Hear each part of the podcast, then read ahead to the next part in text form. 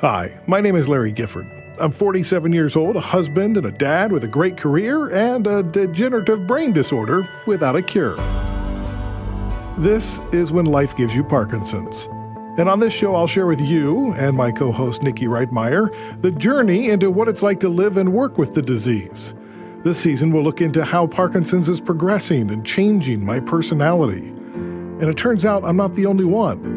So I talked to others with the disease, like American Ninja Warrior Jimmy Choi. I'd rather have a tumor in my brain than Parkinson's. I'll introduce you to men and women like Jimmy and Tim Hague, who at one time seemed to have surrendered to their Parkinson's, only to bounce back to the highest levels of athletic competition and become advocates for the cause. And for Tim, it involves faith. How much of a role does that play in the life of somebody who has a degenerative brain disorder? It plays a huge part in our life. Faith is 100%, I would say, how we get through this. And then there are those who were at the top of their game, and Parkinson's humbled them, like Muhammad Ali.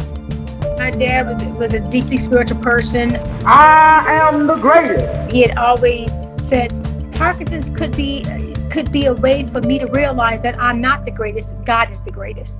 We'll also explore of comedy in Parkinson's and what it's like to get deep brain stimulation. What did you hear when they drilled a hole in your brain?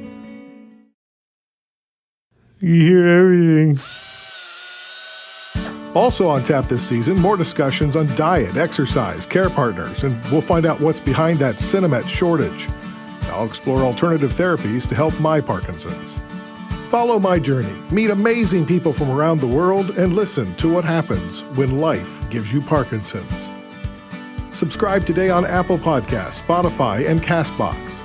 Season 2 launches Wednesday, September 4th. I hope you can join me.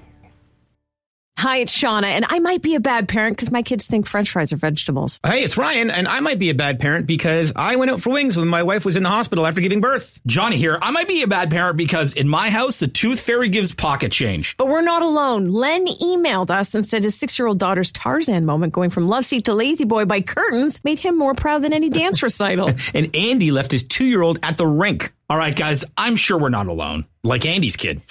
For stories and confessions like this, make sure you check out our podcast. It's called Bad Parents, and it's available wherever you get your podcasts. I left a glove at the rink.